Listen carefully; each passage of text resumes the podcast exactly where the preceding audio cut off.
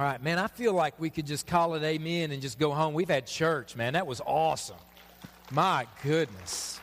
Um, man. Um, but we're not. Don't get your hopes up. I'm totally gonna totally gonna yell for at least 20 minutes. Okay. So, uh, but hey, uh, hey, before I jump in and pray, I got I got two things that I want to mention to you. Okay, two things. Uh, speaking of life groups earlier, man, Travis just did such a good job of unpacking why groups matter. And hey, listen, if you're not in a group yet, okay, listen, we've got tons of groups that are meeting right now. They just started like two, th- two, three weeks ago, so it's not too late to join one of our existing groups. But we're about to launch a few more groups. We're about to launch a NASCAR fantasy group. So, like, if you want to, I, don't know, are they gambling on the NASCAR games? Because isn't that a sin? I don't know. Somebody let me know if they're gambling or not. Because um, if they are, attendance will shoot through the roof. Um, and so, like, but but there's uh, that, and there's we're, we're, having a reading group, and that group's actually going to do some stuff online, get together about once a month. Then we're going to have a craft group. And so, if you're a little crafty, uh, then you should join the craft group because it's for crafty people. Okay, so uh, but man, join join a group. Join a group. Now, one more thing I'm to pray. I, I, need you to write this down for me. Okay, I need you to write this down, and I need all of us to come together and say, man, we're in. We're going to make this happen. It's going to be a big deal. February 22nd.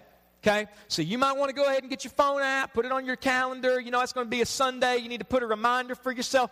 February 22nd. Here's what we're doing February 22nd. We're bringing every person we've ever met in our lives to church February 22nd. Okay? That is two weeks, y'all. Look at the person next to you and say, two weeks, y'all.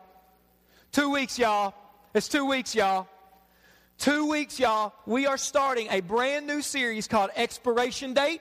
And get people here February 22nd. Get people into the forum February 22nd that don't go to church. So this is not, hey, bring your friends from another church to your church. No, it's not that day. This is bring people that don't go to church at all. That, man, they don't go to church. They don't believe in God. They're not a Christian. Bring your friends that you are praying for to meet Jesus here February 22nd. It, the, first day of this uh, 2015, we did a thing, My Five in 2015, picking five people that we want to see Jesus save in 2015.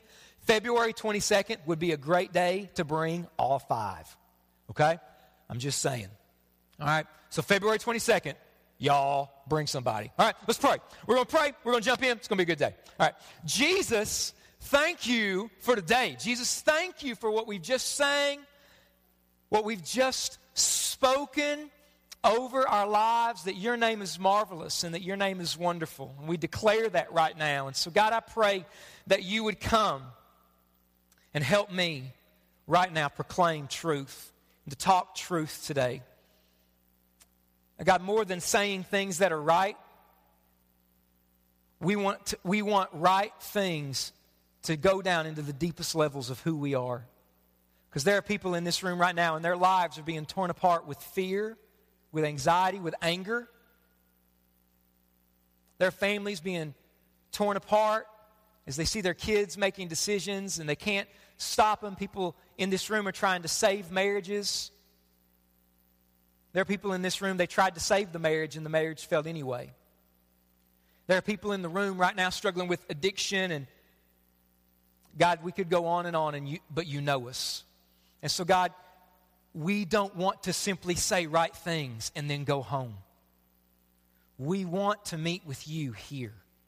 And God, your word is alive and it can pierce down to the deepest parts of who we are. So let that happen right now. Have your way. And God, we just acknowledge that there is an enemy. The devil is real and he hates what we are doing. So, God, help us to just lean in, to hear your voice, keep us from anything that he would try to throw at us in this room right now. In Jesus' name. Amen. You know, I'm convinced that one of the uh, most dangerous things, one of the most dangerous things, and at the same time, one of the things that has the ability to draw us in, to, to cause us to hit pause on life, to, to get us to stop what we're doing so that we can watch it. One of the most dangerous things, and, and at the same time, things that have the ability to draw us in at the same time, is fire right? Fire. I mean, there's nothing, one of the most dangerous things in the world is fire. I mean, even if you have the stove on in your house, you're cooking something, your kids come near, you say what? Don't get near. Don't touch because you know that if you get too close, if you touch it, you could get hurt. I mean, we've all seen those news stories, haven't we? We've all seen those news stories about like the wildfires that break out somewhere, and that fire, it just goes and goes and goes. And it just seems like they try to throw so many resources at it sometimes, but it just doesn't stop. And we've seen those news stories, haven't we? Where, where they, they go into neighborhoods, police, firefighters, people go into neighborhoods and they evacuate neighborhoods. And people just wait till the last second, don't they, to leave their house. And, and the news cameras are there, the footage is there where, where there's the neighborhood, there's the yard, and there's the picket fence and the dog and everything like that. And everything looks normal. And they say, no, no, no, you've got to go, you've got to go, you've got to go. I know you don't see it, I know you don't know it's coming, but it is coming. And so everybody leaves. They go back an hour later and it's all gone. We've seen that, right? In, in, in fact, um, I actually wanted to try to build a fire up here uh, today, but they thought it wasn't a good idea to burn this building down since we don't own it. So, in the building that we are building, I'll do things like that regularly, just set things on fire. Um, but I went to YouTube and I, and I YouTubed uh, things set on fire, which you should do. It's a blast.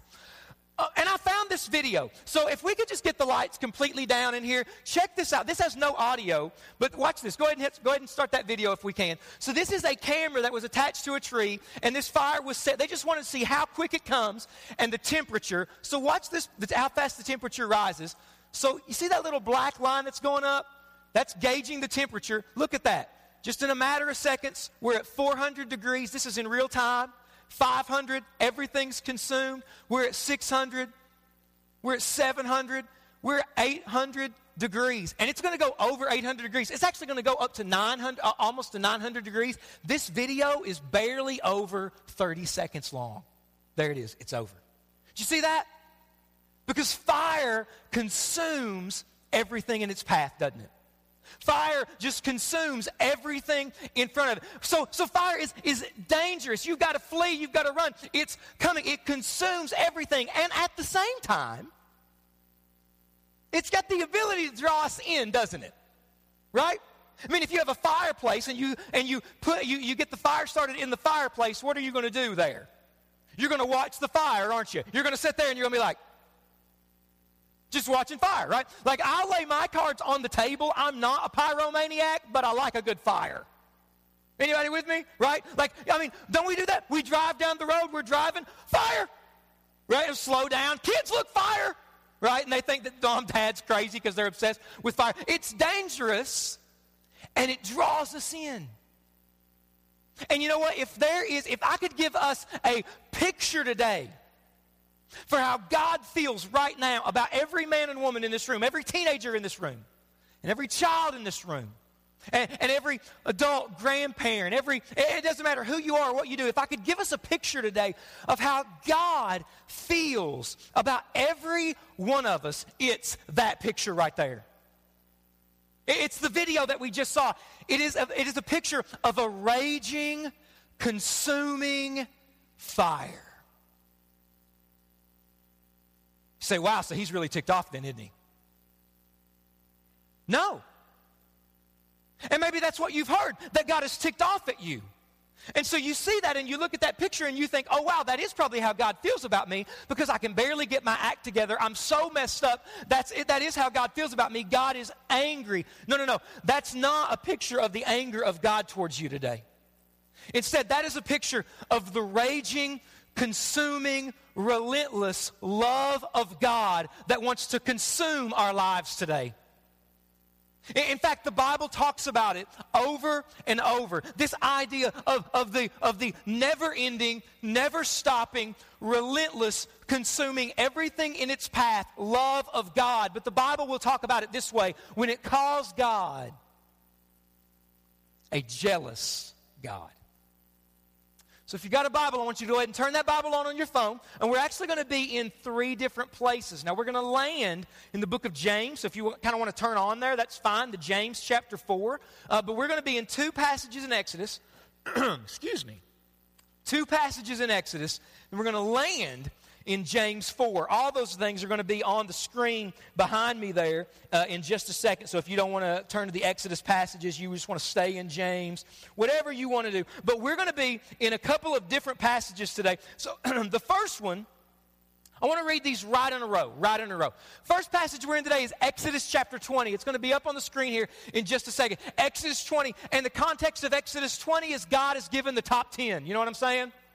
This is the Ten Commandments. So if you're not a church person, you've heard of the Ten Commandments. Maybe you saw it on somebody's uh, in somebody's yard on a sign or whatever. But this is God giving the Ten Commandments. And listen to Exodus chapter 20, verses 4 and 5. Watch this is on the screen.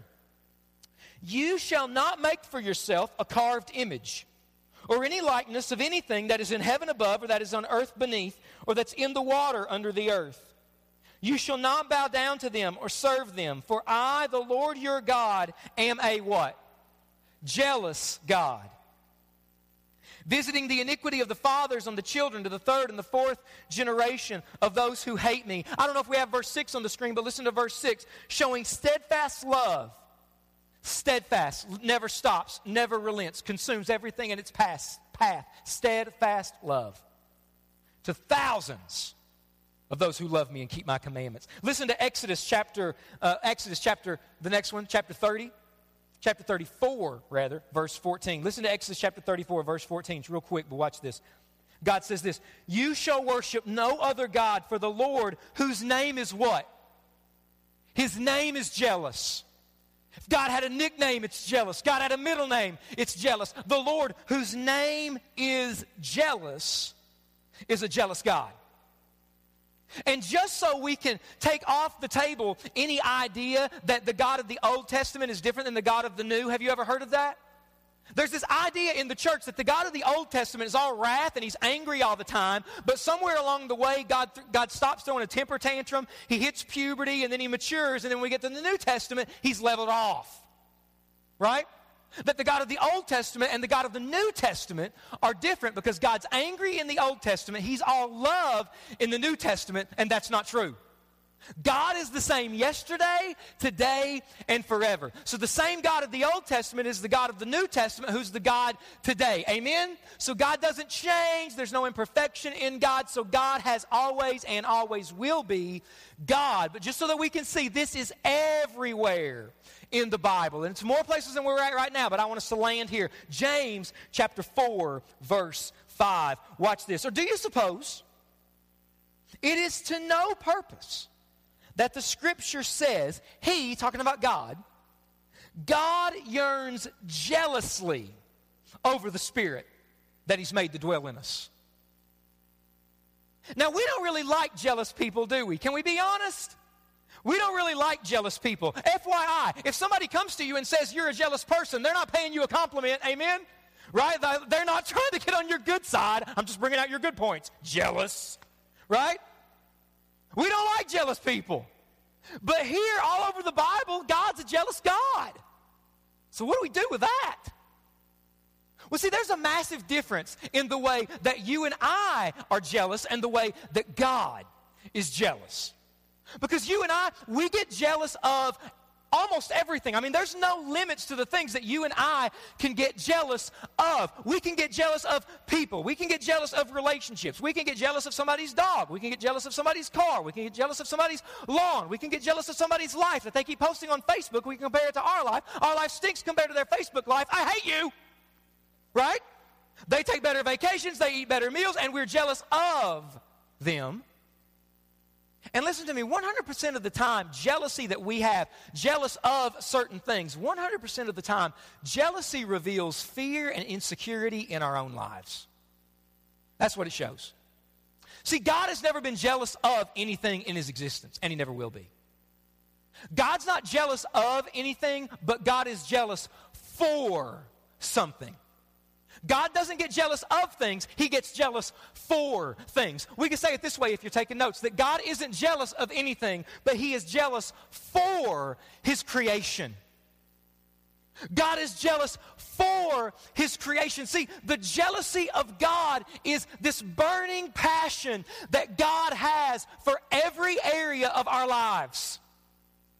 The, the jealousy of God is this burning passion that God has, that, that He would have all of our hearts, all of our worship, all of our lives. And God, the moment that we meet Him, God begins this relentless conquest of getting more and more of our hearts so that we will worship Him because He wants all of it. He is passionate about it. He is fired up about it. God is consumed with jealousy for his people. That they would worship him in every area of their lives. Jesus said it this way. Jesus at one point is asked, Jesus, what's the greatest commandment in the law? And Jesus says this verse. He says, You shall love the Lord your God with how much? All your heart. Not 50% of your heart. Not even 85%. Not even 95% of your heart. All your heart. He doesn't stop there. Jesus says, with all your mind, not 85% of your mind, 95% of your, all your mind. With all your heart and with all your uh, with all your heart, with all your soul, and with all your mind, with all that you are. He is jealous for all of it. And see, maybe you're hearing that, and, you, and, you, and listen to me, you're here and you're not a church person, somebody invited you, you don't really know how you landed in that seat today, but you're just trying to figure out this whole God thing, and you're thinking, wow, that sounds crazy.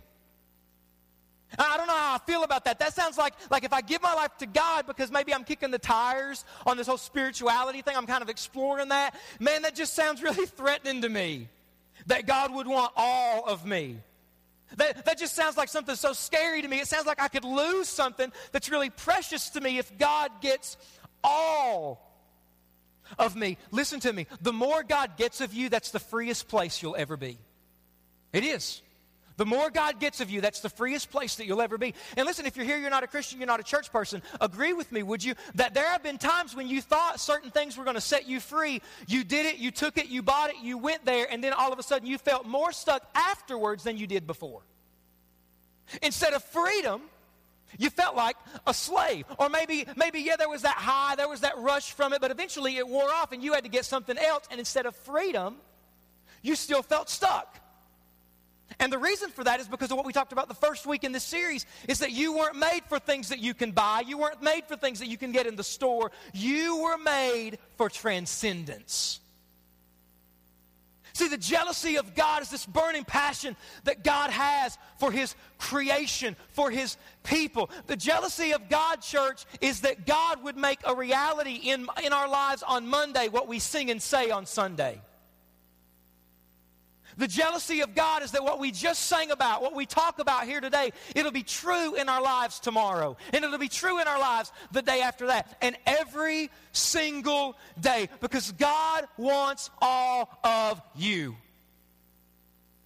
God is a jealous God who has a burning passion, and that burning passion is a love for his creation. So, what is God jealous for? We could talk about all kinds of different things, but what is God jealous for today? Let me just narrow down a few things. I'll narrow down three of them. First thing, God's jealous for you. God is jealous for you today, teenagers. Listen to me. God is jealous for you today. Adults, lean in a little bit. God is jealous for you. Did you know that? God is jealous for your time.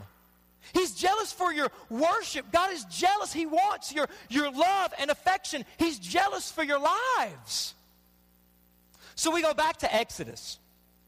And when God in Exodus is given the top 10, and don't when we read the Ten Commandments, when we think the Ten Commandments, don't we just read that with the idea that God is furious, right? Like God is just thundering down from Mount Sinai, and there's Charlton Heston, and God's voice is just thundering down from Mount Sinai. And so when God says, Don't worship anything but me, or I'll smoke you out. Right? Isn't that kind of how we read the Ten Commandments? Some of you, that's just how you view God in general. But see, when God in Exodus 20 says, listen, guys, don't worship anything but me. Don't make another idol. Don't worship anything. Don't bow down to anything other than me. God is really saying this listen, that idol that you make, anything that you bow down to other than me, it can't save you, it can't satisfy you can't provide for you. Israel, I brought you out of slavery. Nothing else you'll ever bow down to can set you free the way that I can set you free.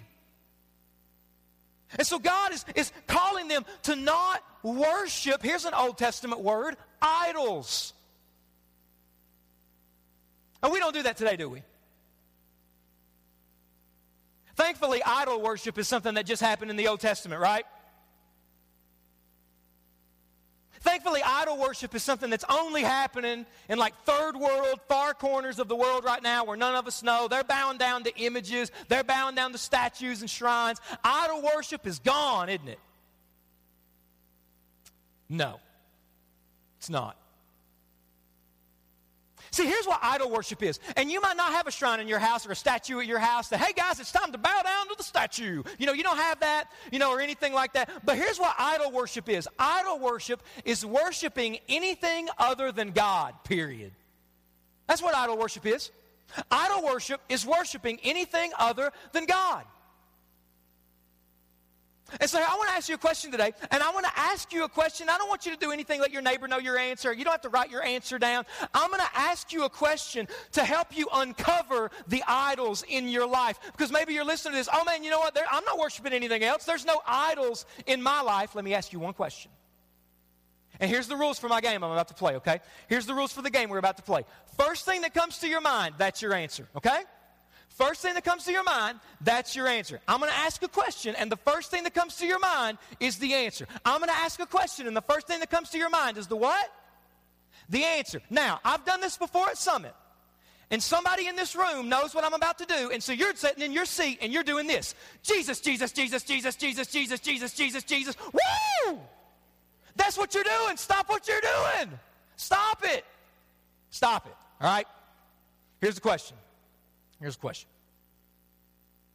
What's the one thing in your life that if you lost it today, you don't think you could go on? There's your answer. What's the one thing in your life that if you lost it today, it went away from you this afternoon, removed from your life today, you don't think you could go on? That's your idol. So, well, Mark, I thought of my kids. Mark, I thought of my spouse. Thought. What's wrong with those things? Nothing's wrong with those things in and of themselves. In fact, I'd say 95, more than that, I'd say 98% of people in here, when I asked that, you thought of something good, right? Most people in the room, when I asked, hey, what's the one thing in your life you lost today you couldn't go on? Most people in the room didn't say crack, right? You didn't do that, meth. Oh, you didn't do that.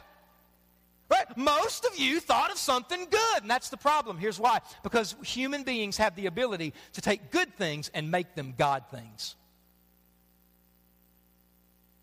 That's why a lot of parents worship and live through their kids. That's why a lot of people worship and live through their next paycheck, worship and live through their job. And so, yeah, you don't have a shrine to that. You don't bow down to it. You don't have to because it's already taken the place, the seat in your heart that rightfully belongs to Jesus. And listen, when we bow down to kids, when we bow down to anything other than God, whatever it is we're bowing down to, we will crush it under the weight of our own expectations. We will. Listen to me, parents. That's why if you're worshiping your kids and you're pushing your kids and you, you want to see something through your kids and happen in your kids' lives so that it can fulfill you, so that it can fill a void in your life, listen, you will push them away from God instead of towards Him. Because if we worship anything other than, other than God, it will be crushed under the weight of our own expectations. That's why James in chapter 4, verse 5, he says that God yearns jealously over the spirit that he's made to dwell in us. And there's some conversation among Bible scholars as to what that means. Because it could go, it could go a couple of different ways. Because he says it yearns jealously over the spirit that God's made to dwell in us. Well, what's the spirit? Is it the, is the spirit that he's talking about the Holy Spirit who lives inside of every Christian, or is the spirit that he's talking about the fact that God's made every single human being with a soul? And you know what most people think it means? Both. Most people think it means both. So that God is jealous over your soul today. So if you're here and you're not a Christian, God's made you for more. And He is saying to you, listen, today is the day we turn around. Today is the day you get a second chance. You don't have to try to clean yourself off first. Christianity is not for people who have it all together or for perfect people. Christianity is for people who simply know they need a Savior. Jesus died for you. You come to Him today. God is jealous for your soul. But also, if you're here today, you're a Christian, the Holy Spirit lives inside of you. The Holy Spirit is jealous that you and I would worship God and God alone. He's jealous for you. Not only is God jealous for you, did you know that God is jealous for our church? God is jealous for this church. The book of Revelation, it opens up with seven letters that Jesus writes to seven different churches. One of them in Revelation 3 is a letter to a church in a city named Laodicea. And, and this church is awesome, apparently. This church is massive. They have tons of people, and they just have an amazing building and facilities. They do all kinds of stuff in the city of Laodicea. This is the church where things are happening, they're rocking, and they're rolling, and Jesus comes and says, You guys have a problem. Watch their problem. Look at this verse. So then, because you are lukewarm, everybody say lukewarm so I know you're still here. Lukewarm. You're lukewarm. You're neither cold nor hot. I love this. I will vomit you out of my mouth. Lukewarm. Here's a church where the doors are open, people are singing, and things are happening. People are saying the right things, and God is saying, You make me sick. God is saying, Laodicea, you look good on the outside, but inside you make me want to vomit. I am hopelessly addicted to coffee. Anyone else with me? In heaven, we will sit with Jesus, we will sing with Jesus, and we will drink coffee with Jesus. I cannot find any Bible verse at all, but I, that's got to be true. And if it's not true, can we begin to pray that that would happen?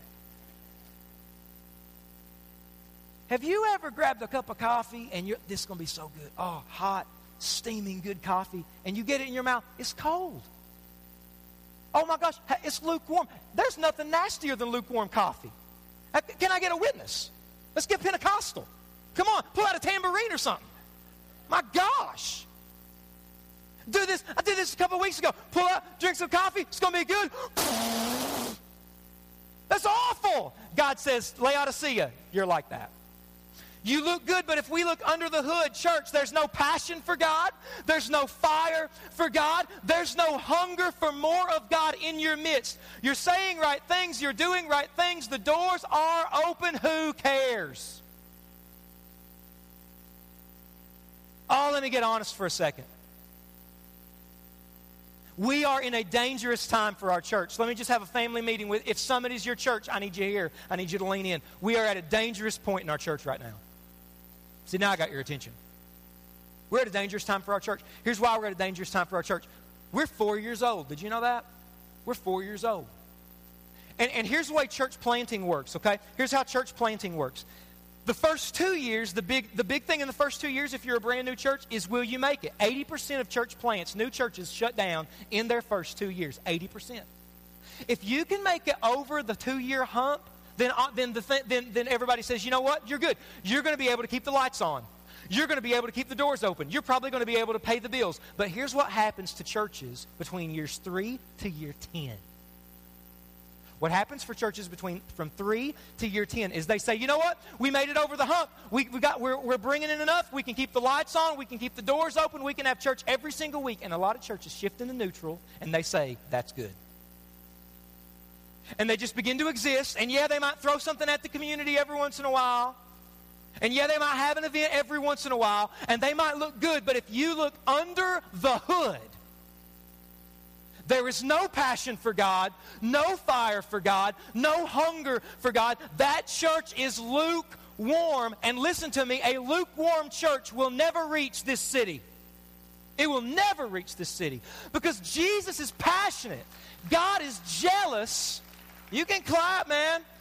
You can tweet because I'm loving this sermon I'm preaching. This is a good sermon so far. I don't know what you think. I'm loving this sermon. I will preach it. I will preach it. I got a few more minutes before I got to clock out. That was awesome.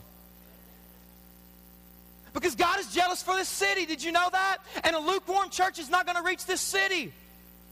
And so, yeah, we can have the doors open and, and, the band is rocking, and we can have some captivating sermons, and we can have some great things for kids, and we can build a building. Buildings are the places where a lot of churches go to die, Summit. Did you know that? And I just want to say, as the pastor of this church, we are not slowing down. We are not shifting into neutral. There's addictions that need to be broken. There are people that need to be reached. As long as hell is open, we are going forward.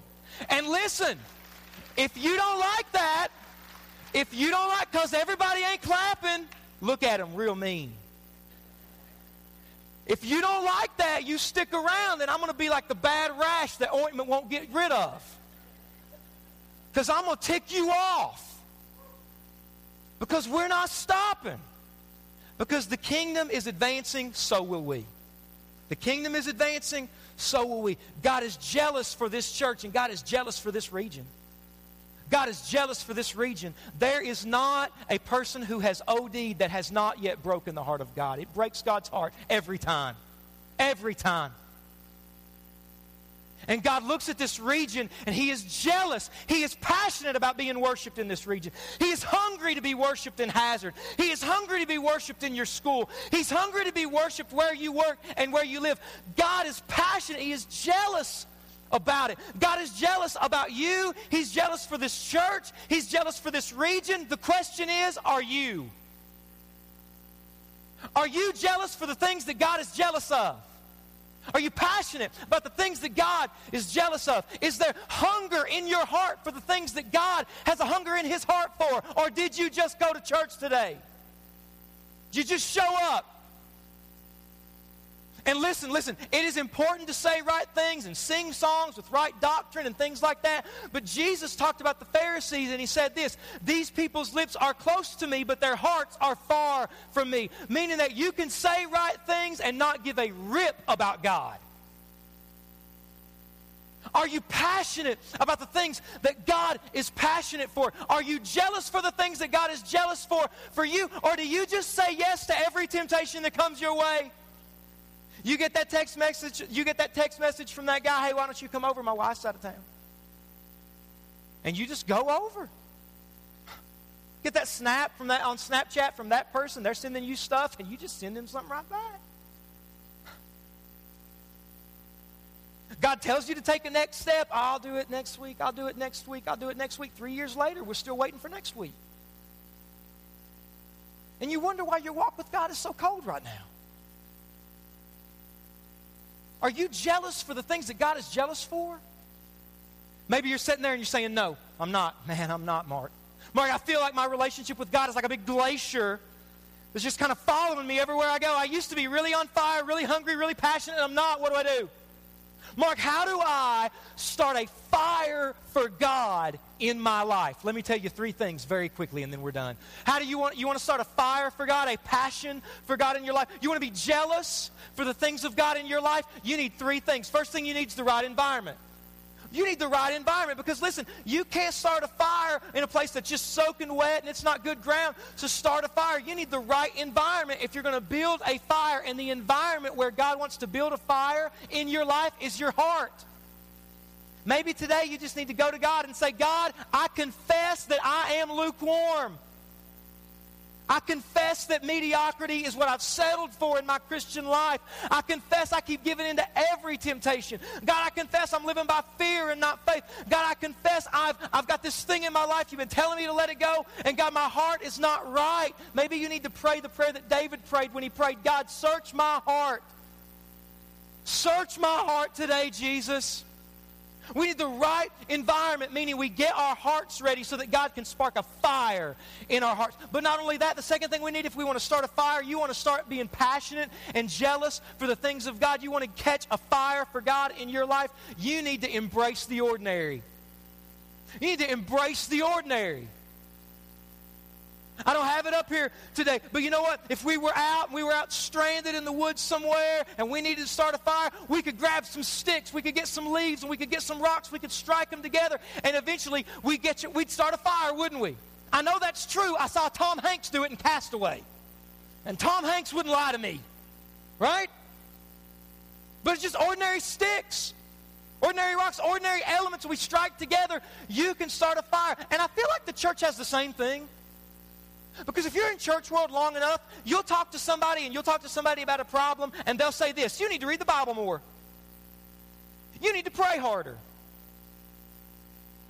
And, and for a lot of people in the room, and I've talked to some of you, for a lot of us in the room, that's such an ordinary go to cop out answer. We feel like what's happened is secretly there's been this idea in our minds that we look at the Bible and we say, What good's that going to do? Psh, prayer, what good's that? That's never helped me yet.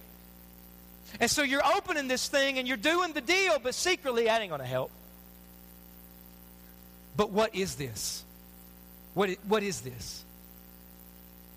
This is the Word of God. This is written by God. God speaks through this book. Did you know that God created the universe with His Word? Did you know that God caused people who were paralyzed to all of a sudden get up and walk with His Word? What could a Word of God, what could a Word from God do in your life? What if you went to God every day and said, God, I'm not going to leave this until I hear your voice? What if you pulled out your phone during lunch and just for five minutes you opened up the YouVersion app or whatever Bible app you've downloaded on your phone and you said, God, I got five minutes. I got to hear from you because I got a meeting with my boss this afternoon and that guy gets on my nerves. I'm going to punch my boss if you don't speak to me right now. What if you did that? You just got desperate for God? Say, God, I got to hear from you today. That's what God wants with His Word in your life. Or prayer. Prayer isn't talking to the ceiling. Prayer is talking to the God of the universe. God, I'm so cold right now. I'm not where I used to be. I need you. I want you to work in my life. And I'm telling you, the right environment, you embrace the ordinary. God, I want to hear from you in your word. God, I'm coming to you in prayer, hungry for a fire. I'm telling you, it might not start a fire the first time, the second time, but eventually you're going to catch a spark. And when the spark comes, that's the third thing fan the flame. Fan the flame. Paul tells Timothy in the book of 1 Timothy to fan the flame of the gift of God inside of your life. Fan the flame. You start a fire, you can't just leave it on its own because eventually it'll what? It'll die out. You want to start a fire for God in your life, you got to tend to it over and over and over and over. But listen to me, God is jealous for you. If you blew it this week and you did the thing that you, so, you told God last Sunday you'd never do again, and you walked in today and you feel like a failure, I want you to know God is jealous for you, and He's looking at your life and He says, I'm not going anywhere. I'm in this with you. I love you. If you're here and you're looking around and you're thinking, man, everybody is so much more spiritual than I am, you need to know that we're all messed up. Amen. Amen. We're all messed up. There's only one perfect man among us, and his name is Jesus. And Jesus looks at your life and he's jealous over your life. And he says, Look, you're not where you used to be. And yeah, you're not where you're going to be, but you're further down the road. And I am going to get you there because I am a jealous God, a God that relent, that's relentless, a God that pursues. I refuse to give up on your life. I love you too much. That's what God says to you today. Or you're here and you've never given your life to Jesus.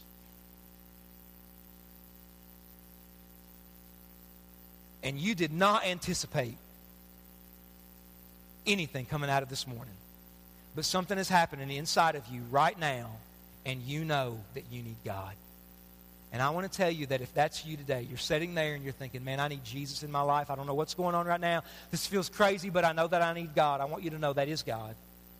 God is speaking to you right now, and He's saying, Come. Today is the day of salvation.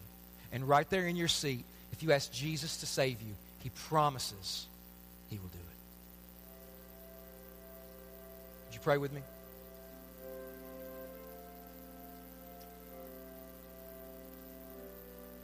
And we're going to pray and, and listen, God is about God, God is moving. And this is a time to deal with God. And so, unless you've got an emergency, let's, let's stay as still as possible right now. Let's stay as still as possible so that we can hear God's voice. God, with every single head bowed, with every single eye closed, I know that right now you are a jealous God. You're passionate about us. You're, you're hungry to be worshiped more in our lives, in our church, in this region. And a cold church, a lukewarm church, is not going to reach this city. And Jesus, you didn't die to give us cold, dead, lifeless church services. You died so that we would be a people on fire for you. And so, God, if there is people here today, there are people in this room right now, if they need to let go of things in their heart, give them the strength to let it go. Because on the other side is freedom. If there are people in this room right now and they just need to confess to you, God, they've settled for mediocrity, mediocrity. They've settled for the status quo, and that's not your will for their life. Pray they confess it today. If there are people here today, they just need to get back on track with you. Today has been a wake up call that they, they can't hit the snooze, snooze button on the phone right now. God, you're speaking to them and you're saying, listen, it's time to get back on track. I want you to be as jealous for me as I am of you. God, do whatever you need to do in that heart. Or God, for the person that needs to give you their life today, I pray you give them the courage to make that move, the courage and the strength to make that decision. No one is looking around. No one is peeking. No one's watching what's happening right now except for God, and, and He's the only one that matters.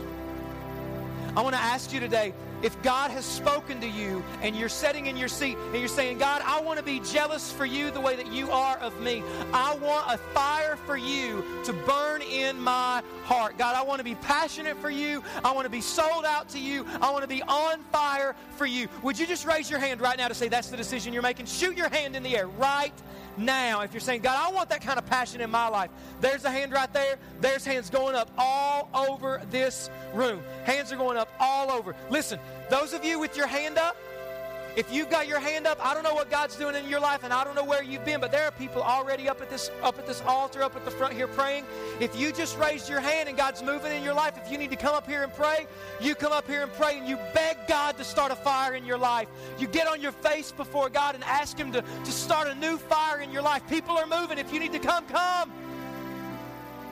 If you need to go to the back and talk to somebody and be encouraged, you go to the back. Man, don't walk through with what you're walking through alone. But you know what? Jesus just has more for us this Sunday, Summit. He's calling you to walk with Him with your life.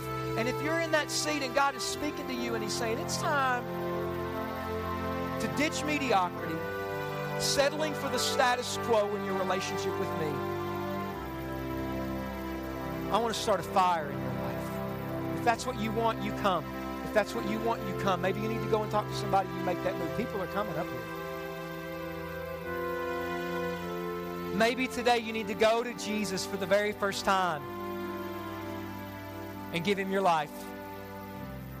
You know, 2,000 years ago, Jesus Christ loved you so much, he left heaven, went to a cross, and died for your sin so that today you could be forgiven for your sin.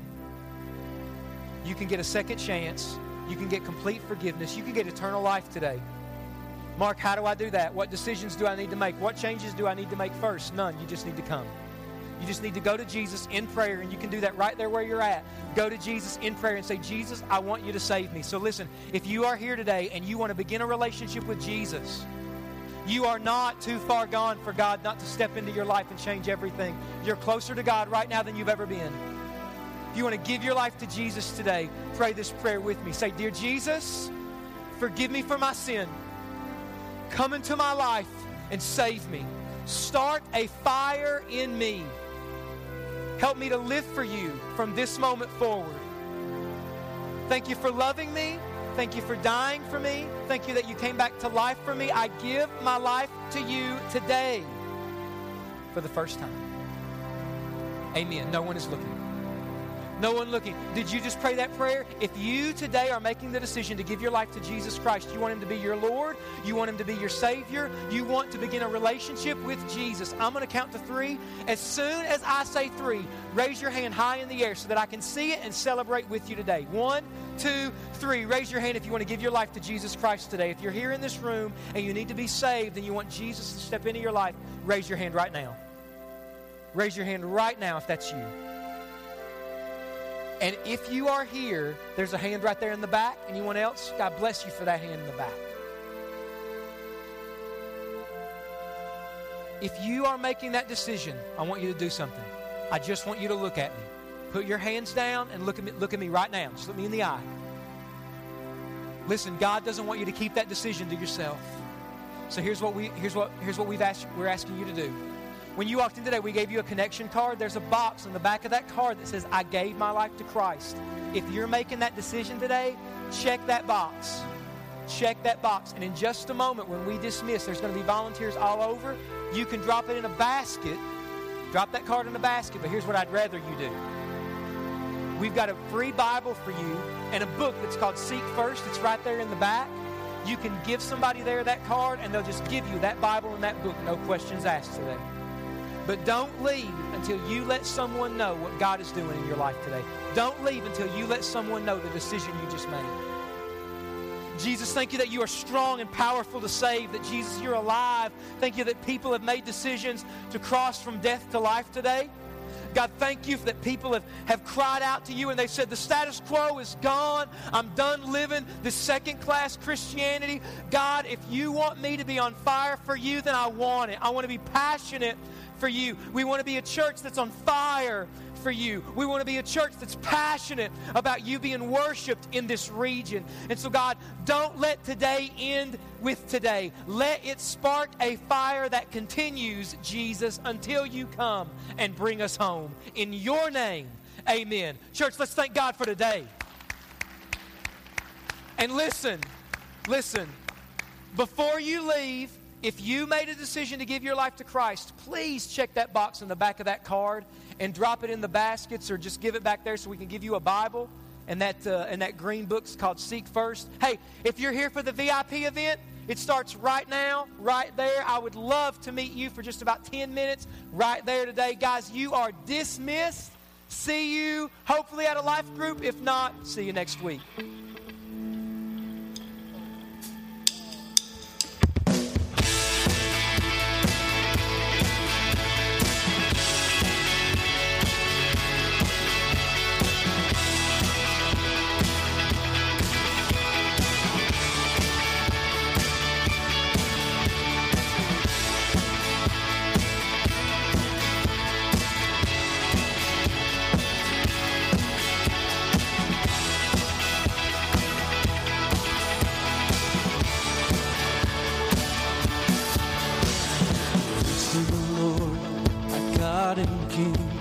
Setting